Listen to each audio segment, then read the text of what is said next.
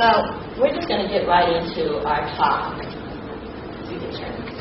So when, when addressing the so what factor about the title of our talk, which the title is Lessons about Training Black Clergy in Mental Health, What Do We Know? One could ask oneself, what, why is that even important? Why, why even talk about mental health training for clergy in general and African American clergy in particular? So, um, you know, as far as the problem statement, the literature, uh, those of us who are familiar with this literature know that it consistently shows that African Americans are underrepresented in traditional mental health treatment. For example, the National Survey of American Life found that only 10% of all black respondents use some form of mental health services within a given year. And um, that particular study showed that of those, only one third of those meeting DSM criteria for some type of disorder use formal health services. Um, and we know also from the literature that when given a choice, African Americans turn to informal counseling supports, such as clergy, more often than they turn to traditional counseling.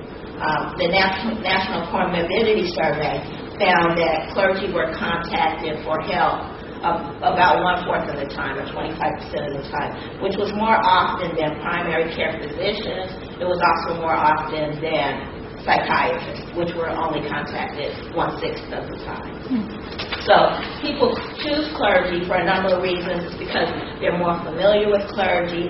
It's because clergy don't charge fees. Um, it's because fewer stigmas are involved uh, with going to a clergy person for help.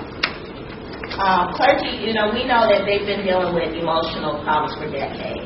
Um, and uh, there's a quote from Religion and the Lives of African Americans uh, that's by uh, Taylor Chatters Levin, and it states that African American ministers are an important and vital resource for individuals in the African American community. Clergy have played an important role in spearheading the provision of services to their congregations. In spite of this, though, there's little empirical knowledge about um, a number of questions. So on. Oh. Okay. So, so these questions um, come up. So first of all, you know, what what do black pastors believe that their mental health training needs are? Do they even feel that they have mental health training needs at all? Um, secondly, how do we reach black pastors with with, with a training that's not only effective but also um, that resonates with their types of ways or their desired ways of learning. And third, um, what are the best ways for mental health practitioners to collaborate with black clergy? So these are some of the questions that um, we would like to address and answer. Dr. Dyer? So I'm going to just talk a little bit about the significance. When researching, um, when you're trying to look at research that is related to training clergy in mental health issues, you want to understand a couple of things. One of them is that it's going to result in recommendations that are increasing cultural competence in regards to how to approach African American clergy in relation to mental health training. Now, in this training today, we're using African American and Black interchangeably. And also, it promotes a culturally competent um, um, stronger connection to our social work ethics in regards to cultural competence and social justice. All right, so what are we going to do in this workshop today? We are going to learn about how our research um, gives a context for what we're talking about. We're going to be identifying strategies that work in training clergy, and we're going to be increasing understanding the barriers that impact collaborations with clergy. In addition to, we're going to rethink how we approach African American clergy in regard to implementing mental health training and how we design training that will be effective in this process, especially in Christian contexts. And lastly, we want to invite you. It's a smaller audience today. We want to invite you into a conversation when we've done with the formal part of our presentation so we can discuss what concerns you might have, what your research is, what your experience has been. All right, so I'm going to start with talking about my research. It's a qualitative study, IRB approved, and the purpose of the study was to improve understanding of African American clergy perspectives from their perspectives of how they address partner violence in their churches. The participants were eight African American clergy that included six men and two women, three of whom were immigrants, and two of whom have experience working in the court system. The denominations represented are African Methodist Episcopal, Baptist, Full Gospel, Church of God, and that was self identified Pentecostal denomination. Seventh day Adventist and Presbyterian. Now, the study provided data in several categories, some of which I think is very important to understanding what's going on with clergy perspectives in relation to IPV. IPV is intimate partner violence. The categories of information included their counseling process, um, the ways that they think about partner violence and talk about it from the pulpit, their pulpit commentary, and um, just church ambivalence in relation to it. Now, more specific findings include that clergy engage in clinically sound practices. This is not information that's widely known, and I think it's very important to emphasize that information today. They, the practices include beginning with a client is not rushing the recovery process, basic triage, which is needs assessment, and case management and advocacy. Now, what's important to know about this is that this, these strategies are not being implemented uniformly across the board. So you're not going to find a full range of all of these strategies being implemented by African American clergy in all cases, and you'll find it in pockets and that's important to know. Um, the findings that are important to today's study are more specific to their concerns around mental health training and the ways that they were prepared to address mental health issues in their congregations. Now, I also want to add that while clergy are interested in getting mental health training, they're not interested in becoming counselors. They're not looking to replace therapists. They just want help in order to do this, and they want to build up their understanding of how to address this issue, which is a deficit area in monitoring. Dr. Excuse me. Is that, is there, I, I didn't know, is there a reference to that reference that you just, statement you just made, that they're not interested in becoming counseling, is that, That comes directly from my research. okay, which is, is it published? It is published. It is in, um, oh gosh, would you know? Is it the in the bibliography? there, huh? Is it in the bibliography? Yeah. It is in the Okay, bibliography. thank you. Yes. Thank you. You think of it, let me know. Journal of Accidental Faith And and Community Journal.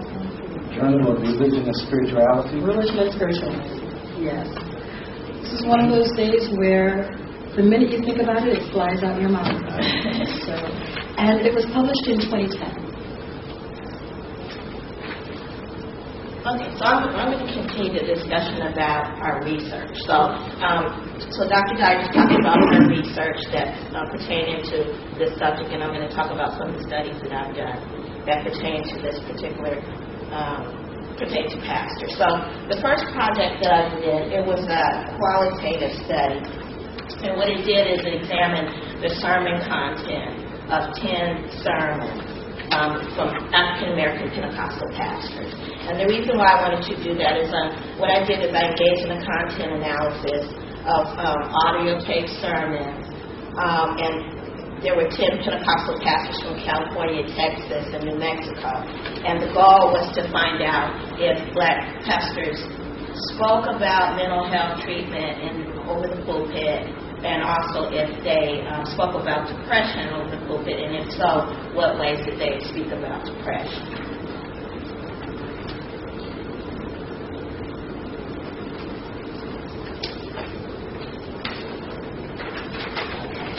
So, for that particular study, um, some of the findings that I, that I received from that study suggested that, at least in the African American Pentecostal tradition, um, depression is a moral weakness, or depression was considered to be a moral weakness that um, could be countered with more active praise. Or, uh, and another thing that was that I found through that study was that saints, which are um, true men and women of God um, don't wallow in tears, but instead they rely on Jesus. And a third thing that I found from that study was that um, the use of psychiatrists and psychotropic medications was frowned upon in the sermon. Um, they said that's not the best choice, it's not the first. So that's what I, I found through that first study.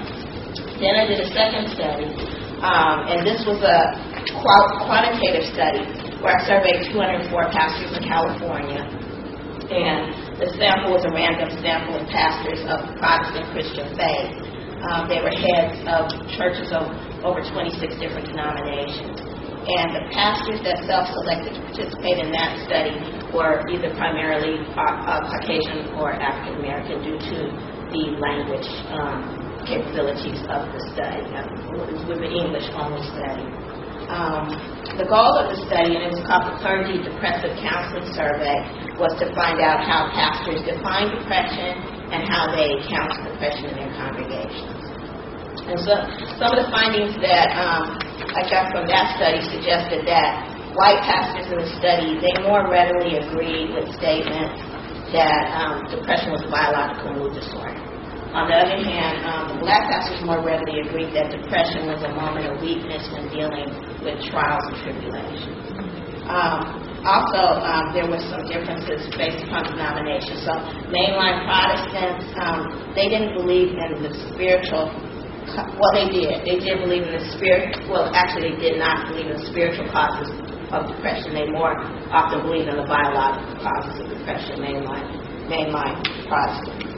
Um, on the other hand, Pentecostal and non-denominational pastors believe more in spiritual causes of depression. And so the findings suggest that there are some racial, there are some denominational differences that might shape how pastors define depression. So uh, we have to keep that in mind when we're working with pastors of different cultures. Um, and then the third project uh, is, is in progress. And, and although I don't have the results yet, I just wanted to briefly mention it. Um, it's a phenomenal, phenomenological study. Um, it's funded by the Templeton Foundation. And what uh, it's going to do is we're going to examine the lived experiences of uh, 40 pastors, 20 in Los Angeles, 20 in Chicago, um, to find out what their lived experiences are of counseling in the pastoral context. So we'll ask about um, what are their struggles, what are their um, strengths, um, what are um, what, what are their views of purpose and calling, and how does that fit into their the piece of counseling when they do counseling. Um, and so information from that study is going to help to discover like in what ways that seminaries and other uh, theological education has prepared them for counseling in, in urban settings. So, um, based on Jacqueline's results, based on my findings, and also based on the literature, um, we can begin to discuss what a viable mental health training program might look like. And again, we're, we're, um, we're going to have a discussion later on today about it, and we want your input. But um, just based upon those three things, what we, we have uh, found is that um, empirical articles that are about this topic usually make two assumptions. Um, the first, the first thing that they assume is that pastors are unequipped to handle mental health issues. So that's the, the literature um, often assumes that. Second thing that they assume is that um, that pastors are not responsive to the idea of being trained. So when you look at the literature across the board, uh, the majority of it is, you know, more pessimistic or more negative. But in reality, we need to find out if pastors really do want to be trained. So um, one thing that we have found in our studies is that pastors definitely are willing to be trained.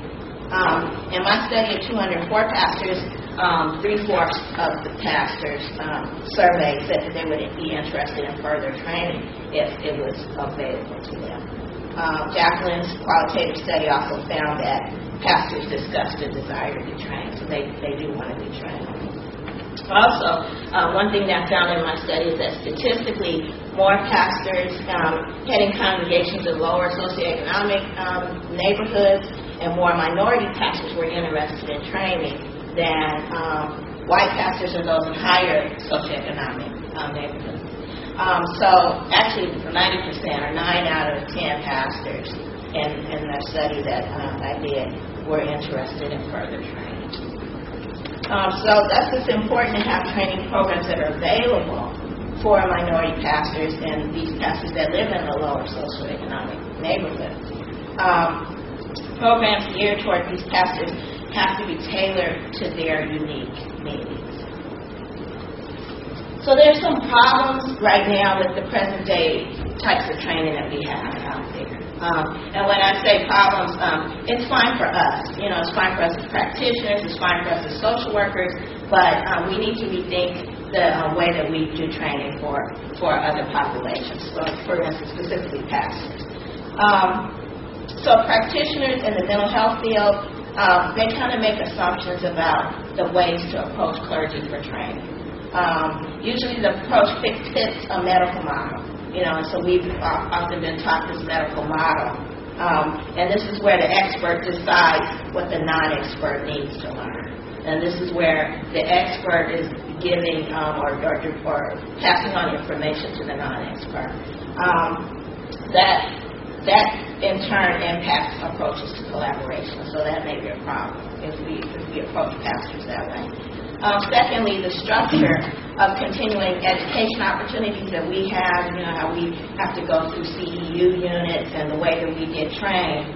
Um, you know, a lot of times that type of same type of training setting has been exported to so to clergy without knowledge of, of whether that particular approach is viable or not for them. Um, this in turn affects the way the clergy mental health training are structured. So a viable training program um, should have several characteristics. Uh, first of all, first of all, it has to be flexible. It, it has to um, be flexible enough to serve the needs of the clergy at varying levels of experience and formal training.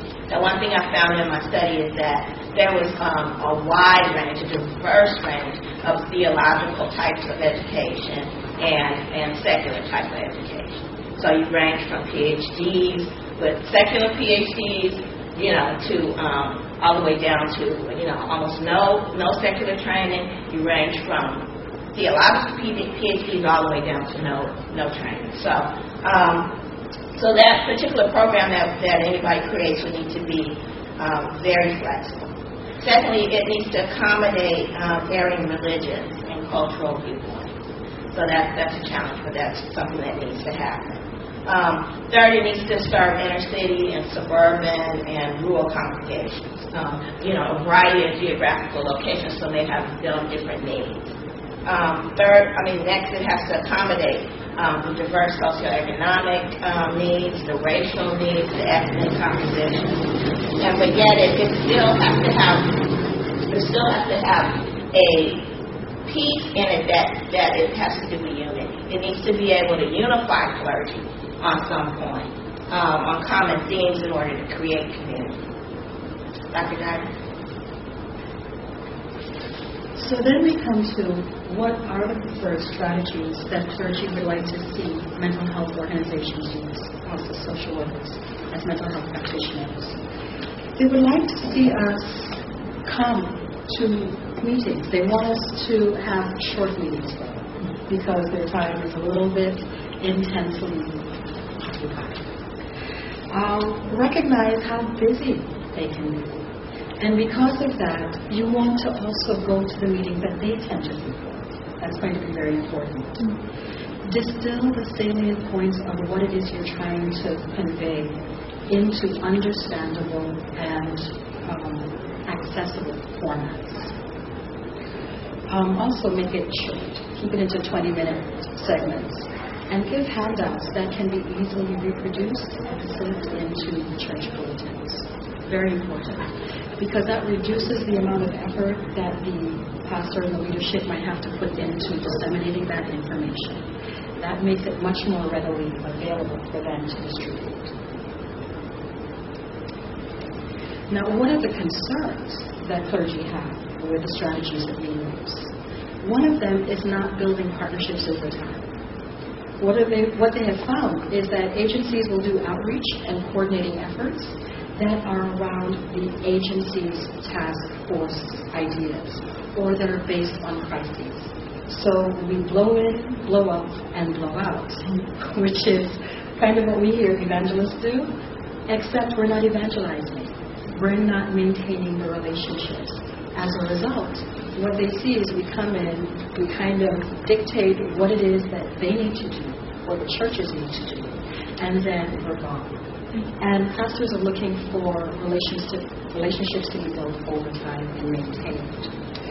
Um, they're also concerned that community agencies are not communicating in a way that allow the pastors to be on the same page. We kind of talk over their heads in, in some ways. And when we're forming coalitions, we're forming those coalitions without necessarily including pastors and churches in the development of them. So again, if clergy are invited to existing coalitions, it's an afterthought. But in the planning process, we may not invite them as part of the process, and that's very important. All right, now we're not going to talk about what clergy concerns are without talking about the ways that they have identified for themselves that they can complicate the issue. One of them is that the pastors may not have the same commitment to the mental health issue that you've identified. So we might come with a topic that we believe is very important and we want them to participate. And yet that particular person that you're speaking to, that leader, may not have identified that issue with the same level of urgency. And so that partnership, that effort may not flourish. Another concern is the possibility that the leadership might have that we come with an agenda that is not going to be in the same theological lines as what is being preached for that congregation. So, how do I know that what you're saying to my people is something that I can trust that will support their faith process. And also, there is the busyness in the church and the business of the church. And many of the pastors, especially those in low socioeconomic regions and, and communities, are doing second jobs and maybe even third jobs. So their availability is very limited as well. Very important things that can complicate it. And some of these things are not specifically designed to thwart collaborative efforts. They just are. And we've got to find ways to really think about how our approaches account for this. All right, so now our solutions. How do we really begin to address all of these things that we've just identified? Don't stop your outreach efforts. Don't stop trying to communicate. Even if the conversations with the minister heads reveal practices that you might find not to be clinically sound, one of the things I found in my research were that pastors, and this is research again related to intimate partner violence, the partners tended to interview the couple conjointly in couples that have identified domestic violence. Now, that is not a condoned practice clinically. It's definitely not condoned in the DV field. But it comes from a place where the pastors want each partner to know that you're cared for, that we want to make sure that your concerns are heard. So it's coming from a loving place. It is not coming from a potentially destructive place, but we know of the potential clinically that it can create. Some of the response to that within the DV community is to stay away from people that are engaging in those kinds of practices. We can't let understanding that certain practices are not, shall we say, best clinical practices, stop our outreach efforts. Very important that in the relationship, we begin the process of transformation. Learn to speak their language. We may come in without an understanding of the symbols, of the references, of even the theological perspectives. Now, we don't have to become theologians, but these are things that we can find out in conversation very easily. And we say to the pastor, we say to the leader that we're speaking to, you know, I want to collaborate with your church, but there are a number of things that I don't understand from your perspective. So maybe that's part of our exchange. I bring information that's helpful and useful to you, and you help me understand ways that can speak to your congregation and to your leaders that is viable and acceptable. And use that friendly language. Make it accessible. Address power equity issues in the collaboration. Again, this speaks to the comment that Dr. Payne had made that we come in with a medical model. We come in as the experts. That process undermines the fact that we are talking to people who are experts in their fields. They are experts in what they've been doing forever. Um, and I say forever um. If you're doing this work for more than 10 years, then you are an expert at what you have been doing. And we are approaching pastors that have been doing this work for at least that time. Younger pastors will definitely speak to the places in which they have deficits. Pastors that have been doing it for 10 years or more consider themselves solidified in the field. And so their expertise needs to be acknowledged, recognized, and engaged in the process. Conversation, addressing that, and not approaching solely as experts, but as partners.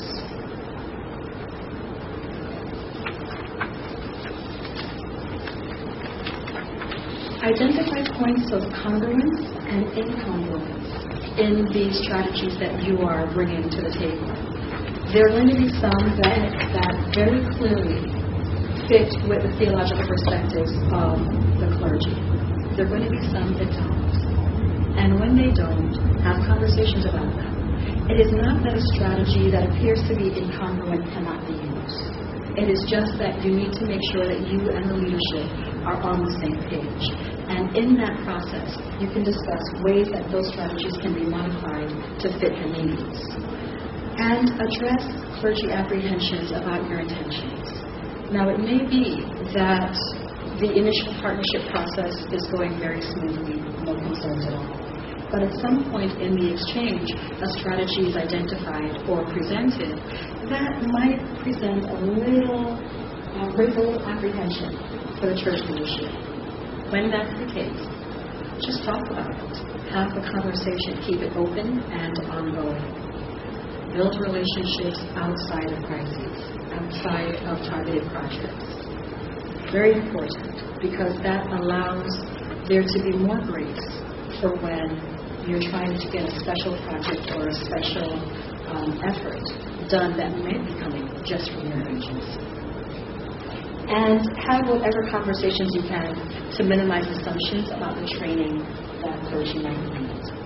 So again, this speaks to the comment that Dr. Payne had made. We come in with our sense of expertise, but we don't really ask the pastors, is this the kind of training that you're looking for? This is part of the conversation we need to make. Now, these things may seem in some ways invasive, but we're not doing that.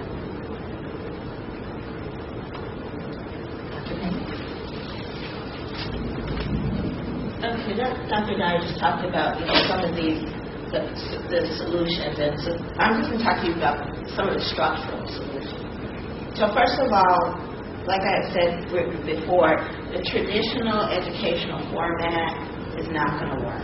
Um, we just need to know that those the, the way that we got taught as mental health professionals, going to a master's program or you know however we got taught, um, those same traditional the formats don't work.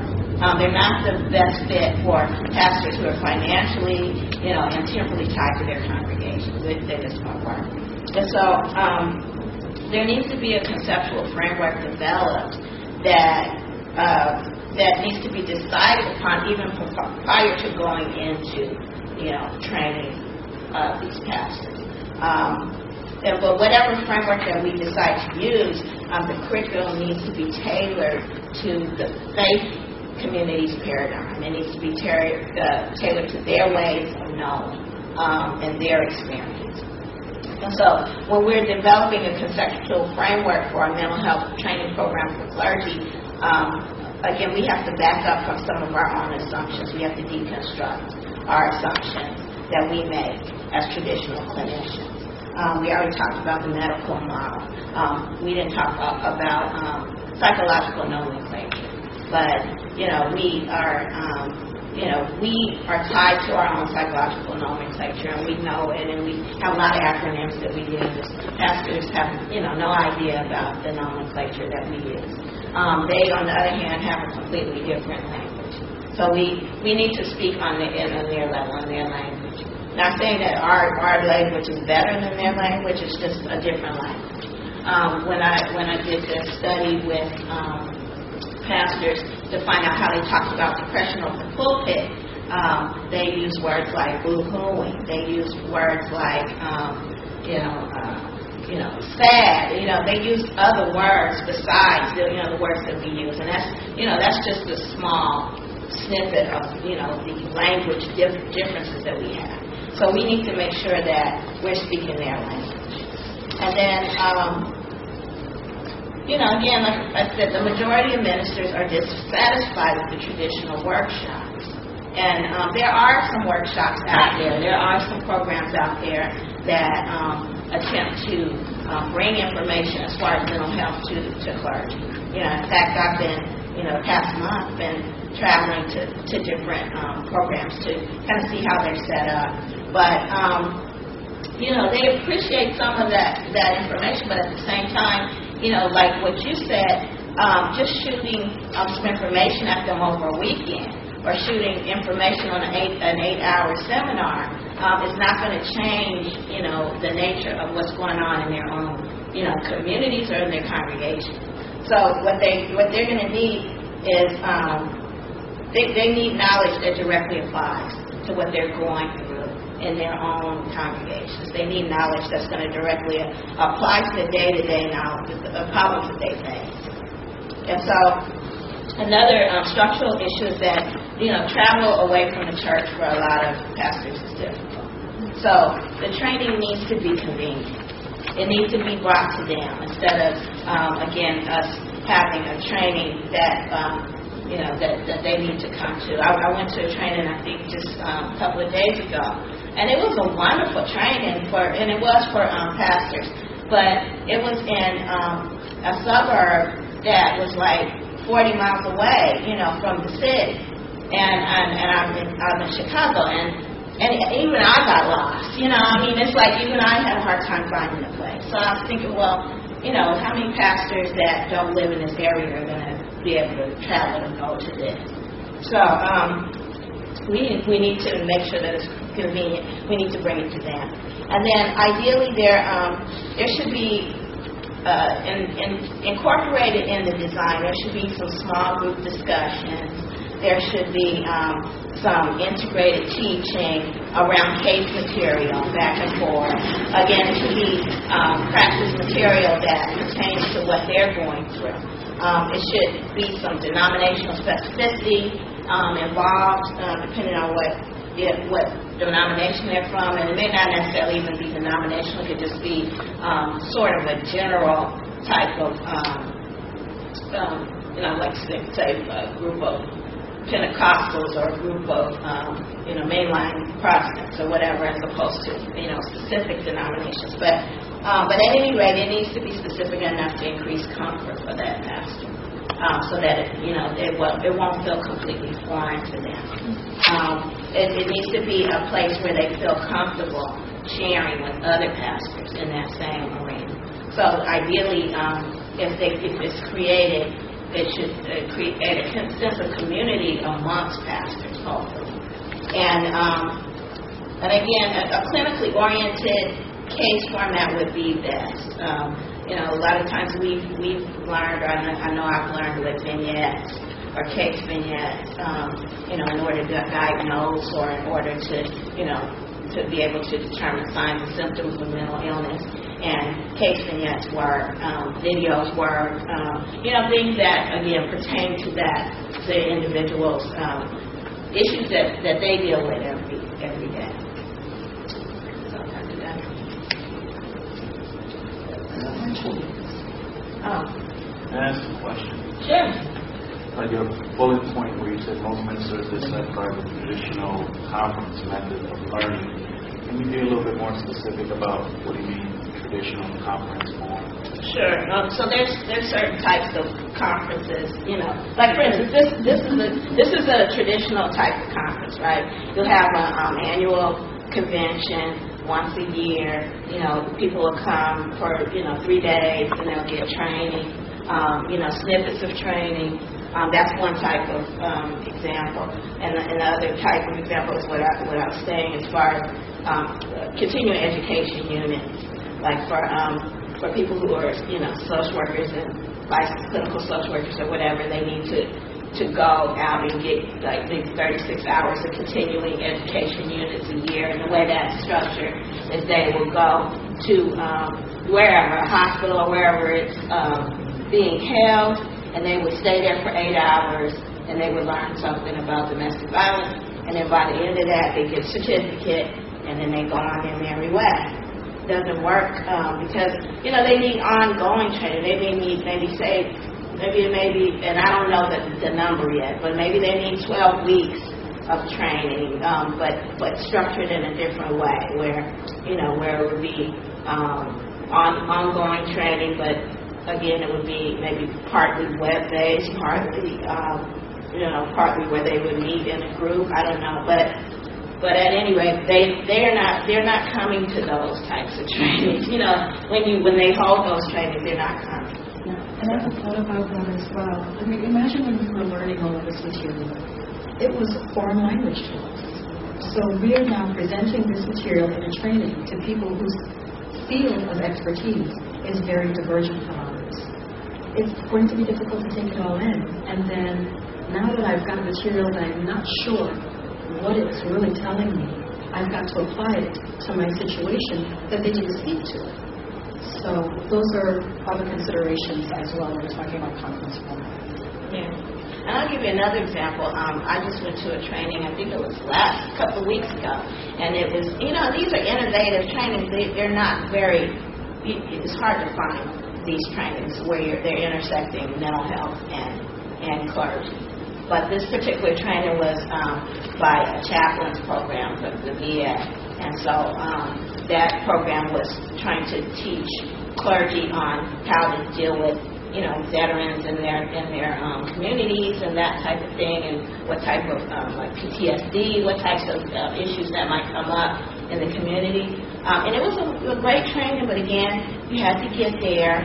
And secondly, um, you know, they shoot the information at you, and that's it. So, you know, there's no follow up with the pastors. There's, you know, no way of knowing that how they integrate the material. So there has to be a different way. So when we're talking about lessons learned, basically we've got to learn how to navigate the community gate points from the perspective of the gatekeepers. Yeah, and, and as, as I mentioned before, um, you know, we need to expand the way we think. We need to expand our paradigms. Um, we need to expand our own epistemologies, our own worldview as, as practitioners in order to reach um, pastors. And with that, what we would like to do is open up this process even more for additional questions and for conversation, because your own experiences and things are very valuable to this process. Now, as far as um, you know, when we're saying a discussion, we again we don't have all the answers. We what we would love to do is, is know what your views are about how how a, a mental health training program could be created that could be really viable. Uh-huh. Um, I'm a Floridian who's moved to Tennessee, and uh, I think regionally we have different needs in different parts of the country. Moving to Tennessee, there's a very relational model where I can have the ear of my pastor who has influence over other pastors two vignettes of things that have happened. Suicide in our church.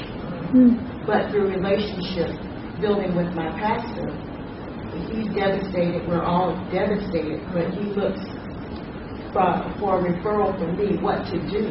And it's easy for me to refer my colleagues who are experts in the field to come in to debrief the whole congregation. I see my role as not providing mental health, but in relationship, teaching him in conversation about things that I've seen in the field and how they play out in a congregation, the needs that we have. And the other thing is, he invites, not because I asked him to, but because he has learned in relationship he takes it to the ministerial association. He provides his own conference, recharge, for other pastors in the region who flood the parking lot for a day of training from other pastors because now the pastor has shared that information to them and they are training each other. That's right. And that's a really important comment, that as we build the relationships, we help the pastors to be able to educate their own. Because one of the things that I did um, really get out of my research is that pastors glean best from other pastors. It's not that they don't hear us, but there is a way in which that another pastor is able to present the material, and they know that they're talking to someone that understands their experience and their struggles intimately. And so I think it's very effective. So thank you. Thank you so much. Yeah, another thing you mentioned that was really important is relationship and how, um, you know, that pastors are relational. Um, it, and and it, it's wonderful to be able to use somebody in your own congregation to be able to handle some of these issues. I, I, I, was, I was the same way in my um, previous um, congregation. My pastor would call me when it was somebody suicide. Um, you know, my pastor would call on me when it was somebody who, um, you know, who needed help or who was schizophrenic, didn't know how to handle certain issues. Um, and, and, and, and it worked, you know, because, you know, he knew in his congregation, he knew who were the people who had, you know, um, psychiatry degrees or psychology degrees or, or, you know, or whatever it was. So he utilized people that he knew. But um, I guess, you know, that's what we're trying to, or I'm trying to struggle with, is to find out how can we, as you know, practitioners, create that relationship with pastors, to where we feel, you know, that, that it's a back and forth, where it's a positive relationship. Because right now, it's not, you know, it's not necessarily positive. Uh-huh. So, um, with the example that you just given with your pastor contacting you in the certain, does that impact, that at all the way that you may preach about, um, mental health issues? Yeah. domestic violence or Yeah, it definitely did. I mean, and like I say, there's a diversity of pastors, and everybody has different backgrounds. That particular pastor, he was very, you know, educated. He had a PhD in, um, in Christian education, but he also, you know, he also was a substance abuse counselor in the past. So, so he was pro um, mental health. So, so when he spoke over the pulpit, it would be a little different. But, um, but yeah, I think if you have those relationships, it, it will change what you say over the pulpit. And just the significance of that is in another research project that I've done. Um, that one is not specific to this, but information I gained from that is that what pastors are saying from the pulpit is not being heard in the pews. And one of the significances of that is that I was couples and partners living in the same house married for long periods of time. We're talking about more than 10 years, more than 15 years. Have different messages from the same pastor. Different and I know that that comes from a place where the pastors try, are trying not to disclose um, knowledge that they've got from members of their congregation when they're preaching. But because that information is presented in a soft way, it is coming across in this, you know, without the ability for, for people in the to understand what they're saying specifically. So it's very important to have that relationship. Yes, um, uh, just comment on that, because that would depend on how invested the member is. Uh, and in marriages, uh, it's, it's uh, seven to one women to men in terms of the message, in terms of their orientation, uh, and to um, that depending on what cultural group you're talking about, that how they get the cultural cues of the message through the message differently. But um, one, I, I don't know if this is question or not, but one thing that came to mind was um, the pastors that I have um, uh, studied um, have tended to be multicultural themselves and, and not realize often how um, they have learned how to deal with members in their community which are of a particular cultural orientation that's different from the pastors because many pastors are educated or well informed or come out from a middle class, if you, it's tough to say that, background, even if they're living in an impoverished community, because rarely do pastors go to seminary to become rich. Um, and if there are some, I mean, maybe meet those, but um, so there, there is there is kind of a latent skill and knowledge among pastors that they're unaware of that they haven't learned how to deal with communities, and that gets to your question of training. So it, it seems to me that it will be important to have an element in that training that um, can draw from those pastors in the context. It's more than just language. The faith language is also the cultural uh, informant language that they develop intuitively or explicitly. Very important. uh, let me disclose that this, that uh, I I enjoyed your presentation and what you presented is something that's, that's uh, very dear to my heart. In fact, my dissertation was done on uh, something very similar to this, you know, and I've also written on this subject.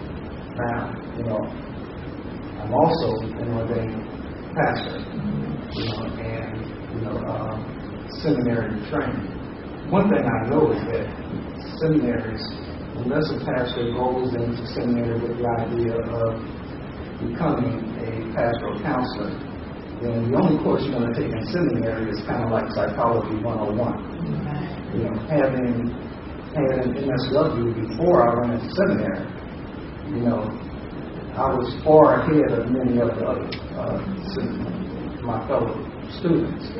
Now, you know, I, I uh, uh, started working on this back in the early 90s and became very concerned. In fact, the title of my dissertation, you know, um, is what are the factors that influence African American churchgoers to seek help from their pastors instead of traditional social service agencies. You know, and so, you know, and, and what I did was I, I researched just about every uh, black denomination that there is in America, you know, to look at this because I knew that there were going to be a wide range of theological views, a wide range of, of denominational views, you know, and, and I came across a lot, a lot of this. The thing is, is that, is that you're right in that overwhelmingly pastors are not trained to provide mental health services. They're not, you know, if I hadn't had an MSW before I went to seminary, I would have been trained at it either.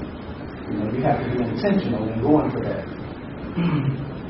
Overwhelmingly, they believe that, or should I, let me say we, since I'm one of them, we believe that just by being called by God, that qualifies us to do this.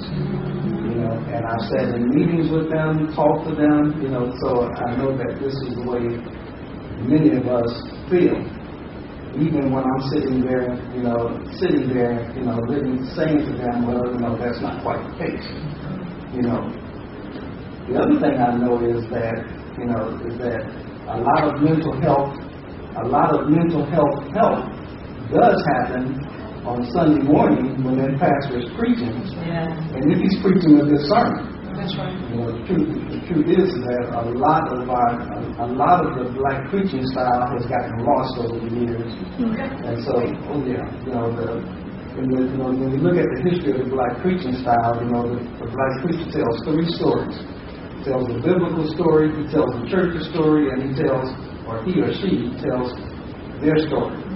And so, and then they weave all three of those stories together in that sermon a lot of it has gotten lost to the point where it's become an exercise in emotion and a lot of screaming and hollering. You know, so so the, the storytelling style has gotten lost, and so people are, you know, you know, we've gotten to the point where you know the preacher hasn't preached unless we're jumping up and down and running up and down the aisles and stuff. You know, so so I so I hear what you're saying, and, and, and I agree with you. You know that that that, uh, that there has to be different ways of approaching this when I did this training, uh, again in the nineties, I would when I met with a group, uh, when I met with a group of traditional social service agencies, and I met with a number of them throughout the state of Ohio. You know, I would say to them is, you know, one of the things you have to do is to go to these pastors and say, we need your help. Not that we have something for you, but say that, you know, we need you to help us. And for those who could understand that, the the other thing, and, and I have to say this, you know, one the one thing that I've learned about about uh, our Caucasian brothers and sisters over the years, they have this attitude, and I've dealt with a whole lot of them, you know. Uh, and I've lived in seven states, so let me say that too. So I've dealt with them around the country. They believe that if they can't fix the problem, nobody can fix it. If they can't fix it, nobody can fix it. So, but for those who who accepted what I was telling them and, and saying, you know, you go to the pastor with, go, you go to when you meet with the pastors, go to them with your head in your hand and say, we need you. You know, uh, for those that did that, it turned out real well. But the problem is, is that for many of them is that long-lasting relationship of building that continuing relationship, like you ladies were talking about. So, so I hear what you're saying, you know, and I like it, you know, and it's and it's and it's true. Even in, even in the even with my dissertation and the study that I did, more than 80 percent of the church people that I that I uh, questioned said that they would go to their pastor first before they would go to a traditional social service agency. And despite the way that people's use and um, going to churches has seems to be changing in this country, seems to be diminishing in some ways, that holds true. That's been consistent across time. And no matter how much um, attendance at church might be diminishing, people are still going to their pastors first. And even people from the community that don't go to church are going to pastors first and very important. And what I think, another point that you mentioned that I just want to emphasize, I found that in my study as well, that pastors are sensitive to being disrespected. And if you approach them in a way that feels in any way disrespectful, then that shuts down an avenue and access to many people, especially if it's a large church in the community. So very important for us to to remain a process, um, remain in a process that is perceived as respectful and fun. Thank you so much for sharing that. Yeah, that's really rich. Yeah. Um, yeah, I mean, we have a lot of work to do, definitely. I mean, we have a lot of work to do in terms of, you know, trying to figure out the best ways to keep the relationship going. I think just one thing that you mentioned had to do with humility is that definitely we have to be humble when we're coming in, you know, working with this particular population. We need to be humble, I say, put put our hat in our hand and go in there and ask them for that, knowing that they already are dealing with these issues, that we need them, you know, more than necessarily they need us. So, um, yes, I agree with everything you said. We- we- And, again, I'm talking about us again. We are sensitive. We are also arrogant. We're, we're very competitive with each other. You know, so and all of those all of those things have to be taken into account. It's a, it's, it's, it's a real hard job sometimes getting getting off getting a, a number of us across the denominational line sitting in one room. Well, I'll tell you an interesting finding of um, this second study I talked about with 204 pastors. I'll you this just briefly, but um, like when you looked at their education, pastors who had um, a little bit of community college but didn't have a degree, they were they they thought they knew more than the ones who had the degree, and they thought they knew more than the ones that had nothing. So it was interesting. So kind of like what you were saying, um, they're going on um, just a little bit of information, and they're going, you know, forward pretty Well, you know, again, they feel like, you know, we feel like we've been called by God, so God will provide everything that we need. Yeah. Of course, they, you know, we have a tendency to overlook that one scripture in John when Jesus says, "I'm going to send the, I'm going to send the Comforter back to help you remember what I taught you." You know, they don't, they don't understand that if you haven't been taught anything, then the Holy Spirit can't get anything out. You know, so But that's, but that's, you know, that's the way, that's the way we think, you know. It's about the virtue of the calling, you know, God provides us with everything we need.